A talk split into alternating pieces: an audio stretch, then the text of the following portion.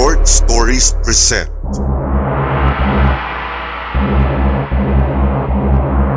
Huntsville Isa sa mga kwentong bahagi ng Short Horror Stories compilation ni Mikmik na isinulat ni Mikaela.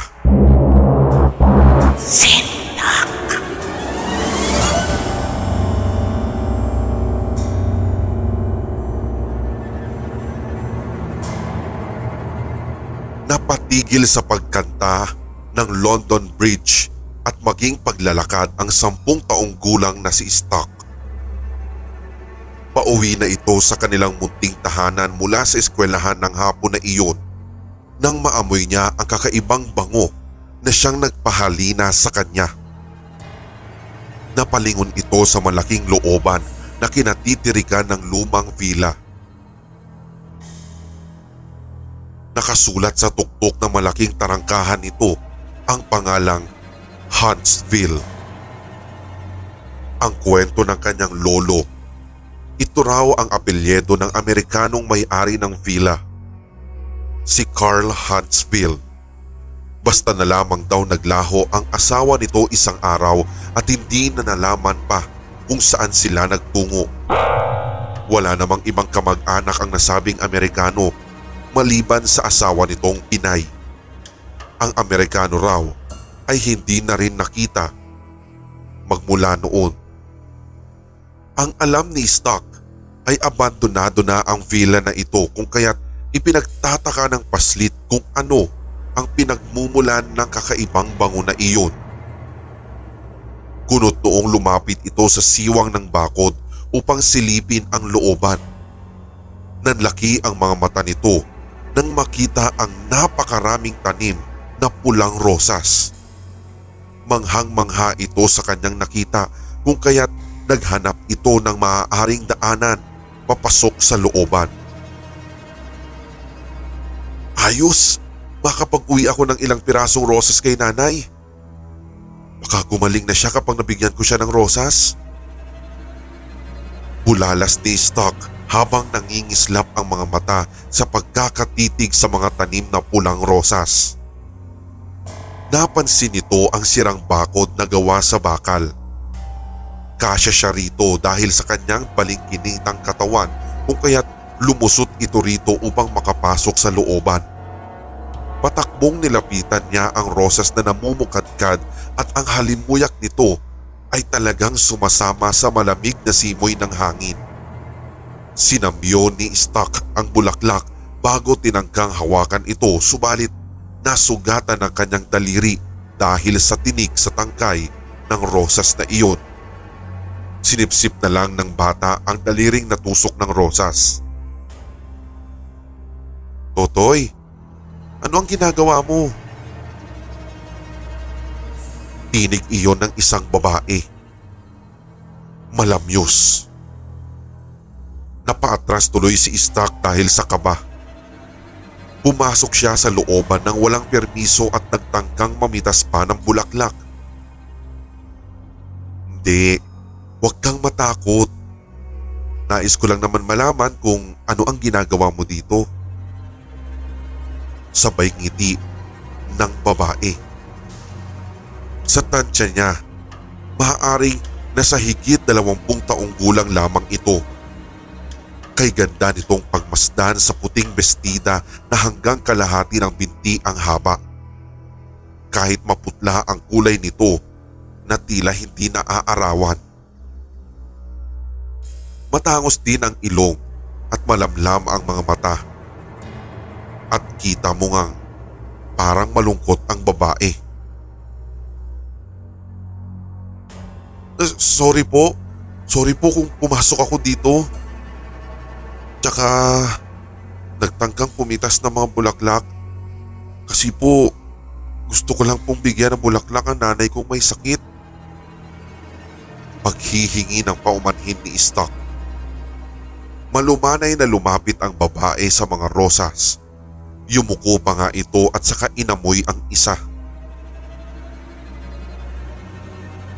Alam mo ba, mainam talaga ang mga bulaklak sa mga may sakit. Hayaan mo. Bibigyan kita ng rosas para maiuwi mo sa inyo. Talaga po? Hindi po kayo galit? Namilog ang mga mata ni Stock. Hindi ako galit. Naging matapat ka kaya hindi ako galit. Sandali lang ha. Tangkang lalakad na pabalik sa malaking bahay ang babae nang muli itong lumingon kay Stock. Gusto mo bang pumasok muna sa loob ng bahay para makapagmeryenta ka? Merong mamon sa loob tsaka mainit na tsokolate baka gusto mo. Para habang kumakain ka ay maiayos ko yung mga bulaklak na iuuwi mo. Mas lalong lumawak ang ngiti ng bata. Natakam na rin siya sa narinig na mainit na tsokolate sapagkat paborito niyang inumin yun at ito ang laging tinitimpla sa kanya ng kanyang ina. Lalo nang wala pa itong sakit sa baga. Natigil lamang ang pag-inom niya ng ganun nang nagkasakit na ito. Ang kanyang ama ay pagod sa katatrabaho sa bukid para may pambili ng gamot sa kanyang nanay. Kung kaya't masiglang napapayag ang bata. Sige po, gusto ko po yan. O siya, halika sa loob, sumunod ka na lang. Nagpatiunang lumakad ang magandang babae papasok ng malaking bahay habang nakasunod naman si Stock dito. Palingon-lingon ang paslit sa mga muebles na nasa loob ng bahay. Medyo may mga alikabok pa ang mga kasangkapan ngunit hindi iyon nakasira sa kabuang itsura ng bahay. Eh siya nga pala, ako si Rosario. Binili ng asawa ko yung bahay na ito para sa akin. Ikaw, ano nga palang pangalan mo? Ah, po? Ah, talaga po? Ang alam ko po kasi wala nang nakatira rito. Ngayon ko lang nalaman na may bagong lipat na pala. Patuloy na sumunod si Stock kay Rosario hanggang sa makarating sila sa dining area. Ay, ako nga po pala si Stock.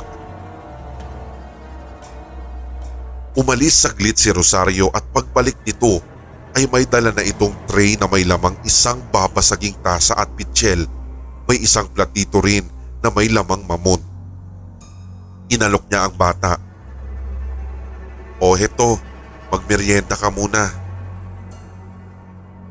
Wow! Salamat po! Masayang sagot ni Stock. Akmang kukunin na nito ang mamon upang kainin sumalit nakarinig siya ng mga kaluskos sa sala kung saan sila dumaan kanina. Para siyang yabag ng paa mula sa isang malaking tao. Tila nahintakutan ang babae at lalo pa itong namutla. Ah, ano po yung ingay na yun? Tanong ni Stock. Tumayo naman ang babae at sinabi niyang, Ah, sandali ah. At ako'y pipitas na muna ng bulaklak para ma- maiuwi mo. Sabay tungo sa sala. Hindi na pinansin ni Stock ang naging reaksyon ni Rosario. Nagbalik ang tingin nito sa nakahaing masarap na merienda. Akma na ulit kukuhanin ni Stock ang mamon nang biglang nahulog ang florera na nasa gilid ng dining area. Basag ito at kumalat ang maraming bulaklak. Napatayo at napaatras si Stock dahil sa pagkagulat. Wala kasing ibang tao sa silid kainan at walang hangin na maaaring makapagpatumba sa florera. Aling Rosario? Ikaw na ba yan? Tawag ni Stock sa babaeng kausap kanina ngunit hindi ito sumagot. Nakarinig siya ng kalampag sa sala at tila merong mga nag-aaway. Ang kalampag ay tila papalapit sa silid kainan kung kaya't nagtago ang bata sa ilalim ng mesa. Nabitiwan pa niya ang bag dahil sa pagkataranta nito. Mula doon ay nakita niya ang dalawang taong nag-aaway. Tanaw niya ang dalawa mula sa mga paa hanggang sa kalahati ng katawan nila. Bulyaw ng lalaki. I told you not to go out! Sigaw naman ni Rosario. No! I just went out to get some flowers. You don't know how to listen to me. I don't want you to leave this house. Did you get that? Sabay nakarinig si Stock na tila sinampal ng Amerikano ang babae. Napatakip na lang ng bibig si Stock dahil sa nakita. Hindi niya akalain na ganito ang masasaksihan ng kanyang murang isipan ng dahil lang sa bulaklak. Bulong ni Stock sa sarili. Aling Rosario. Naaawa siya sa babae at nais niyang tulungan ito subalit alam niyang wala siyang magagawa sa malaking mama na nananakit dito. Nakarinig pa siya ng ilang ingay na tila sinasaktan ang babae. Puro iyak na lang at pagmamakaawa ang naririnig niya mula kay Rosario at ilang saglit pa ay bumagsak ang babae sa sahig. Umaagos ang dugo nito mula sa ulo at nakatingin ito sa kanya sabay sabing, Stuck! Tulungan mo ko! Nahintakutan si Stuck dahil sa nasaksihan. Tila patay na ang babae dahil nakadilat na lang ito at humihina ang paghinga. Nakita niyang yumukod ang malaking mama upang tignan ang babae at inalog-alog pa nito si Rosario. Mabuti na lang ay nakatalikod ito sa gawin niya kung kaya't hindi siya nito napansin. Hinawakan nito ang dalawang kamay ni Aling Rosario. Tumayo ito at hinila ang babae. Ang dugong nagmumula rito ang siyang gumuhit din sa lapag. Lumabas si Stock mula sa pinagkukublihan nito upang sundan ang Amerikano at maging si Rosario. Dumiretso ito patungong kusina papalabas sa likod ng bahay. Kaladkad pa rin ito ang katawan ng kawawang babae hanggang sa makaabot sa malawak na lupain. Iniwan saglit ang katawan ni Rosario doon at saka bumalik na may bitbit ng pala. Aling Rosario! Pangiyak-iyak na saad ni Stock habang nakasilip mula sa kumpul ng halaman. Kitang-kita niya ang paghuhukay ng Amerikano. Tagaktak na rin ang pawis nito dahil matagal ang inabot bago natiyak na sapat ang hukay na kanyang ginawa.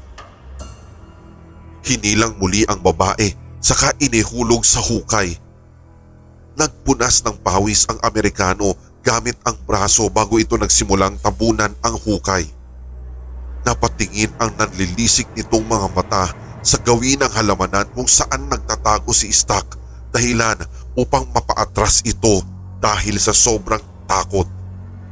Patakbong bumalik ang bata sa kusina patungong dining area at mas nagulantang siya nang madaanan niya ang tray ng pagkain na inihanda sa kanya kanina. Inuuod na ang tinapay at saka ang kanina'y mainit na tsokolate ay nakalagay na ngayon sa isang basag na baso. Lalong nataranta ang bata kung kaya't dinampot nito agad ang bag na naiwan niya sa ilalim ng mesa at saka tumakbo papalabas ng villa. Madilim na sa labas at wala na rin ang mga rosas na tanim na kanina lamang ay namumukadkad at humahalina sa kanya. Nakarinig siya ng tumatakbo na nagmumula sa mabibigat na mga paa papalabas din ng bahay kung kaya't wala siyang sinayang na sandali Kumaripas pa ito ng takbo patungo sa butas na dinaanan niya kanina. Isinukbit niya ang bag sa balikat at saka lumusot doon nang maramdaman niya ang tila humihila sa bag niya kung kaya't hindi siya tuluyang makalabas. Napasigaw na lang ang paslit. Nilakasan niya ang paghila sa sarili kung kaya't nakawala rin siya sa kung sino mang pumipigil sa kanyang makalabas. Dali-daling tumakbo papalayo ang bata hanggang sa tiyak na naging malayo na ang distansya niya sa villa. Napatukod pa siya sa magkabilang tuhod saka naghabol ng hininga. Nang makasagap ng sapat na hangin ay sa kanya sinipat ang bag. May punit ng kapiraso ang taas na bahagi nito na tila sumabit sa kung saan. Nagkibit balikat na lamang ang bata saka matuling naglakad papauwi sa kanila. Ikwinento ni Stock sa kanyang mga magulang ang mga naganap sa villa. Nagkakatinginan patuloy ang kanyang mga magulang habang nagkikwento ito. Tay, hindi po ba kayo naniniwala sa akin? Humihigpi habang nagpupunas ng mga mata si Stock. Anak, naniniwala naman kami sa iyo. Hindi ka naman namin pinalaking sinungaling. Ay, hayaan mo. Bukas ire-report ko sa pulisya ang mga sinabi mo. Hinagod ng kanyang ama ang ulo niya. Sabay sabing, O sige, kumain ka na muna. Napilitang kumain si Stock kahit naglalaro sa kanyang isipan ang mga uod na kanina'y nakita niya. Ayaw niyang mag-alala sa kanya ang kanyang mga magulang. Kinabukasan nga ay nagtungo sa pulisya ang kanyang ama upang i-report na may krimen na nasaksihan si Stock. Hindi man naniniwala ang hepe na nakausap nila ay nagtungo pa rin ito kasama ang ilang tauhan para tignan ang abandonadong bahay. Itinuro pa nga ni Stock ang lugar kung saan ibinaon ang kawawang si Rosario. Kinuha ng isang pulis ang pala na nakasandig sa bakod. Sinimulang magpala ito at maya-maya lamang ay may matigas na bagay itong tinamaan. Sadali. Saad ng pulis sa nautusang maghukay. Kinamay nito ang matigas na bahagi na natamaan nito. Nakita nito ang bungo ng isang tao. Napaupo ito sa lupa na tila nahintakutan. Napaantanda pa ito ng krus at ilang saglit ay umusal pa ng panalangin. Dito'y nabuo ang kwento. Napag-alaman na tumakas ang Amerikano pabalik sa bansa nito matapos na mapatay ang asawa. Nalaman din sa pag-iimbestiga na mayroon na itong naunang apat na kinasamang Filipina at lahat sila ay basta na lamang naglaho. Gumagawa na ng aksyon ang kapulisan upang mapanagot ang may sala at mapabalik dito sa bansa ang lalaking iyon upang mahatulan sa kanyang pagkakasala. Sindak Short Stories present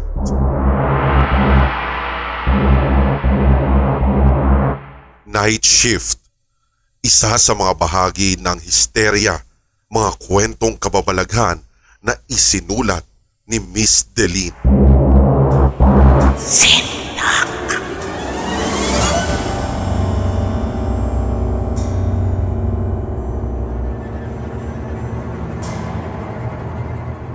Ulila ng lubos si Shelly.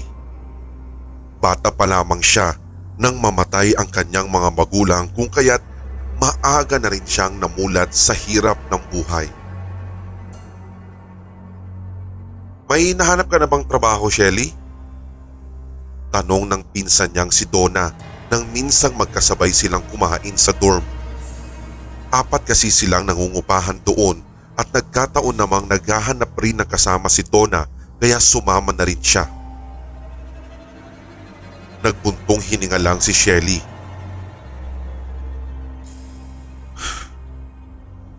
Wala pa nga eh. Nahihiya na nga ako sa'yo insan kasi imbes na makatulong ako, parang mas nagiging pabigat pa ata ako. Ikaw na nga rin kasi sumasagot sa upa ko eh. Insan, ayos lang. Basta subukan mo pa rin maghanap ng trabaho. Siguro, hindi naman para sa'yo yung mga ina-applyan mo kasi. Hanap ka pa ng iba. Imposible namang walang kukuha sa'yo. Yun na nga ang iniisip niya. Mag-iisang buwan na si Shelly sa dorm na iyon pero hanggang ngayon ay wala pa rin siyang nahahanap na trabaho. Minsan nga ay iniisip niyang baka may balat siya sa puwet dahil sa sunod-sunod na kamalasang natatanggap niya. Kung hindi dahil sa pagiging optimistic ng pinsan niya ay marahil matagal na siyang sumuko. Wika pa ng kanyang pinsan. Ganito na lang. Tutal wala ka pa namang trabaho. What if subukan mong pumasok dun sa pinagtatrabahuhan ko? Cashier ka lang naman dun. Kaso, ewan ko kung papayag ka kung night shift. Mabilis naman siyang napatango-tango sabay sabing, Talaga? Sige, sige sasama ako. Wala sa hinagap ni Shelly na magiging isa ito sa pinaka nakakasindak na pangyayari sa kanyang buhay. Biyernes ng gabi na magsimulang magtrabaho si Shelly. Pinaghalong kaba at excitement ang nararamdaman niya. Lagi niya ring iningitian ang lahat ng customers na lalapit sa kanya. Wala na siyang pakialam kung magmukha man siyang baliw. Ang mahalaga sa kanya ay meron siyang trabaho kahit pansamantala lang. Alas 10 pasado na ng gabi nang mapansin niyang wala na ang halos katao-tao sa loob ng supermarket maliban na lang sa co-workers niyang lalaki na noon ay hindi niya alam kung nasaan. Bigla na lang siyang nakaramdam ng pagkayamot kaya naisipan niyang munang maglibot-libot sa store. Nasa clothing section siya nang meron siyang madinig. Wala sa isip na sinundan niya ang pinanggagalingan ng tunog na tila nahulog ng mga gamit. Nagulat na lang si Shelly nang makita ang isang lalaki na hawak ang damit sa kanyang kamay habang matamang nakatingin sa kanya. Itinaas pa nito ang hawak na damit sabay sabing, Bagay ba sa akin? Nagtakang napatingin naman siya dito sabay sabing, Ah, ah sir, pababae po yan eh. Ha? Ganun ba? Ay kung ganun, mas bagay pala sa'yo ito. Biglang nakaramdam ng ilang si Shelly, lalo na nang mapansin niya ang pag-iba ng tingin nito sa kanya. Napapiksi siya nang ibalik nito ang damit sa lalagyan at dumaan sa kanyang tabi. Tahimik lang niya itong sinundan ng tingin hanggang sa makalabas ito ng store. Madaling araw. Tahimik na ang store. Wala ka nang makikita pang mga tao maging sa labas. Pinatunog na niya ang bell para tawagin ang kanyang kasama. Fred, dito ka muna ha. Punta na ako sa stock room. Tumangulang ito sa kanya. Agad siyang dumiretso sa stock room at isa-isang isinaayos ang pagkakasalansan ng mga yogurt. Medyo natagalan din siya kasi tiningnan pa niya ang mga expiration dates noon. Maya-maya lang ay narinig niyang bumukas ang pinto. Nasa sulok kasi siya kaya hindi niya makitang pumasok ang kasama. Tumayo siya at sumilip. Halos lumaki ang ulo niya nang malamang hindi si Fred ang pumasok kundi ang lalaking nakausap niya kanina. Kung bakit naroon ito ay hindi rin niya alam kung kaya't mabilis siyang nagtago sa pinagpatong-patong na kahon ng mga goods. Hindi na niya kailangang lumapit pa dahil sa dalawang bagay. Una, dahil sa nangyari kanina sa clothing section. Doon pa lang ay hindi na agad siya komportable sa lalaking iyon. Maging ang mga kilos nito ay kahina-hinala para sa kanya. At ang pangalawa, employees lang ang pwedeng pumasok sa stock room kaya ibig sabihin hindi siya otorisado doon lalo't restricted area yon. Bahagya siyang yumuko para masiguradong hindi siya nito makikita. Malakas ang pagkabog ng kanyang dibdib at tahimik niya itong pinakikinggan mula sa kabila. Hinintay niyang magbukas muli ang pinto pero wala siyang marinig. Naghintay siya ulit ng ilan pang minuto. Unti-unti nang nangangalay ang kanyang tuhod kaya nahandahan na siyang sumilip. Ito ang isang desisyon na lubos niyang pinagsisihan dahil sa kanyang pagsipat ay siyang pagtambad rin sa kanyang harapan ng mukha ng lalaki na malawak ang pagkakangiti sa kanya. Napatili tuloy si Shelly. Bago pa man siya makalayo ay mabilis siya nitong nahawakan sa buhok. Ayaw siya nitong bitawan habang pilit pa rin inaabot ng isang kamay ang kanyang bibig para takpan ito. Hindi pa rin tinatanggal ang mahigpit nitong pagkakakapit sa kanyang buhok at patuloy pa rin siya sa pagpupumiglas pero ngiti lang ang iginaganti ng lalaki sa kanya. Dilat na dilat ang mga mata nitong nakatingin sa kanya pero ang nagpagimbal ay ang ngiti nitong tila hindi na pangkaraniwan. Hindi na pang tao. Halos umabot na kasi iyon sa kanyang sentido dahil sa laki ng pagkakangiti nito sa kanya. Nang makahanap ng buwelo si Shelly, ay agad niyang sinipa sa sigmura ito kung kaya't nabitawan siya agad. Wala na siyang inaksaya pang oras at nagmadali na lang siyang lumabas ng stock room habang malakas na sumisigaw. Pabaling-baling pa siya ng tingin sa kanyang likuran kaya bumalya siya sa isang matigas na bagay na agad ring humawak sa kanya. Nagwala siya pero natigil din iyon ng kanyang mamukaan ang kasama. Nakatingin lang ito sa kanya na puno ng pag-aalala. Uy, ano nangyayari sa iyo? Bakit ka sumisigaw? Walang lakas para magsalita sa mga oras na iyon si Shelly kaya natatakot pa rin itinuro nito ang stock room. Bahagya pa iyong nakabukas. Bumalik sila ng stock room ng kasama niya habang nanginginig pa rin sa takot si Shelly ngunit pagpasok nila ay wala namang nandoon at wala na ang lalaki. Mga nagkalat na kahon na lang ng goods ang nakita nila bilang patunay na totoong may nangyari sa loob. Kinaumagahan. Kaagad nila itong sinabi sa manager ng store at pinahintulutan pa silang reviewin ang record ng CCTV. Pinakita rito ang review ng pagpasok nito sa stock room, ang pagharas nito sa kanya hanggang sa makatakas siya dito. Nakita nilang lumabas din ito sa parehong pintuan ng stock room kung saan ilang minuto lang ang pagitan ng pumasok ulit sila. Halos panawan ng ulirat si Shelly nang reviewin pa ang ibang footage. Madalas kasi siyang pumunta doon para dalhan ng lunch ang pinsan niyang si Donna. Makikita sa footage sa labas ang pagsunod nito sa kanya sa store.